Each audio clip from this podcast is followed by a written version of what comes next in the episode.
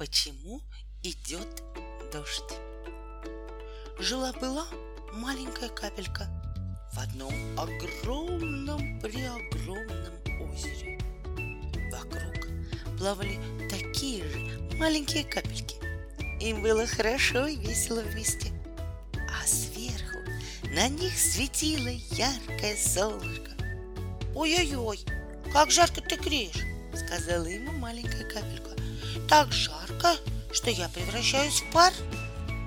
Наша капелька стала легкая-легкая, такая легкая, что полетела вверх прямо к солнышку.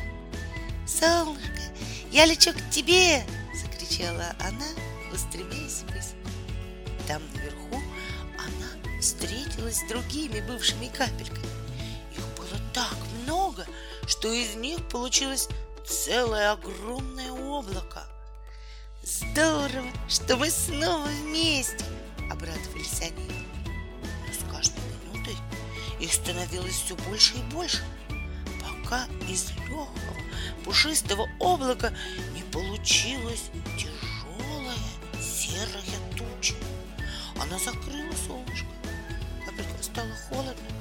Они стали падать вниз одна за другой. Начался. А потом и целый ливень. Наша маленькая капелька тоже полетела вниз. Летела, летела, пока не достигла земли.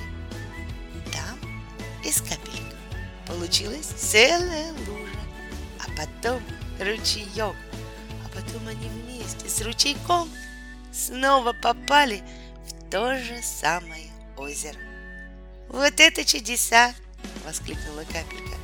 Я снова очутилась дома.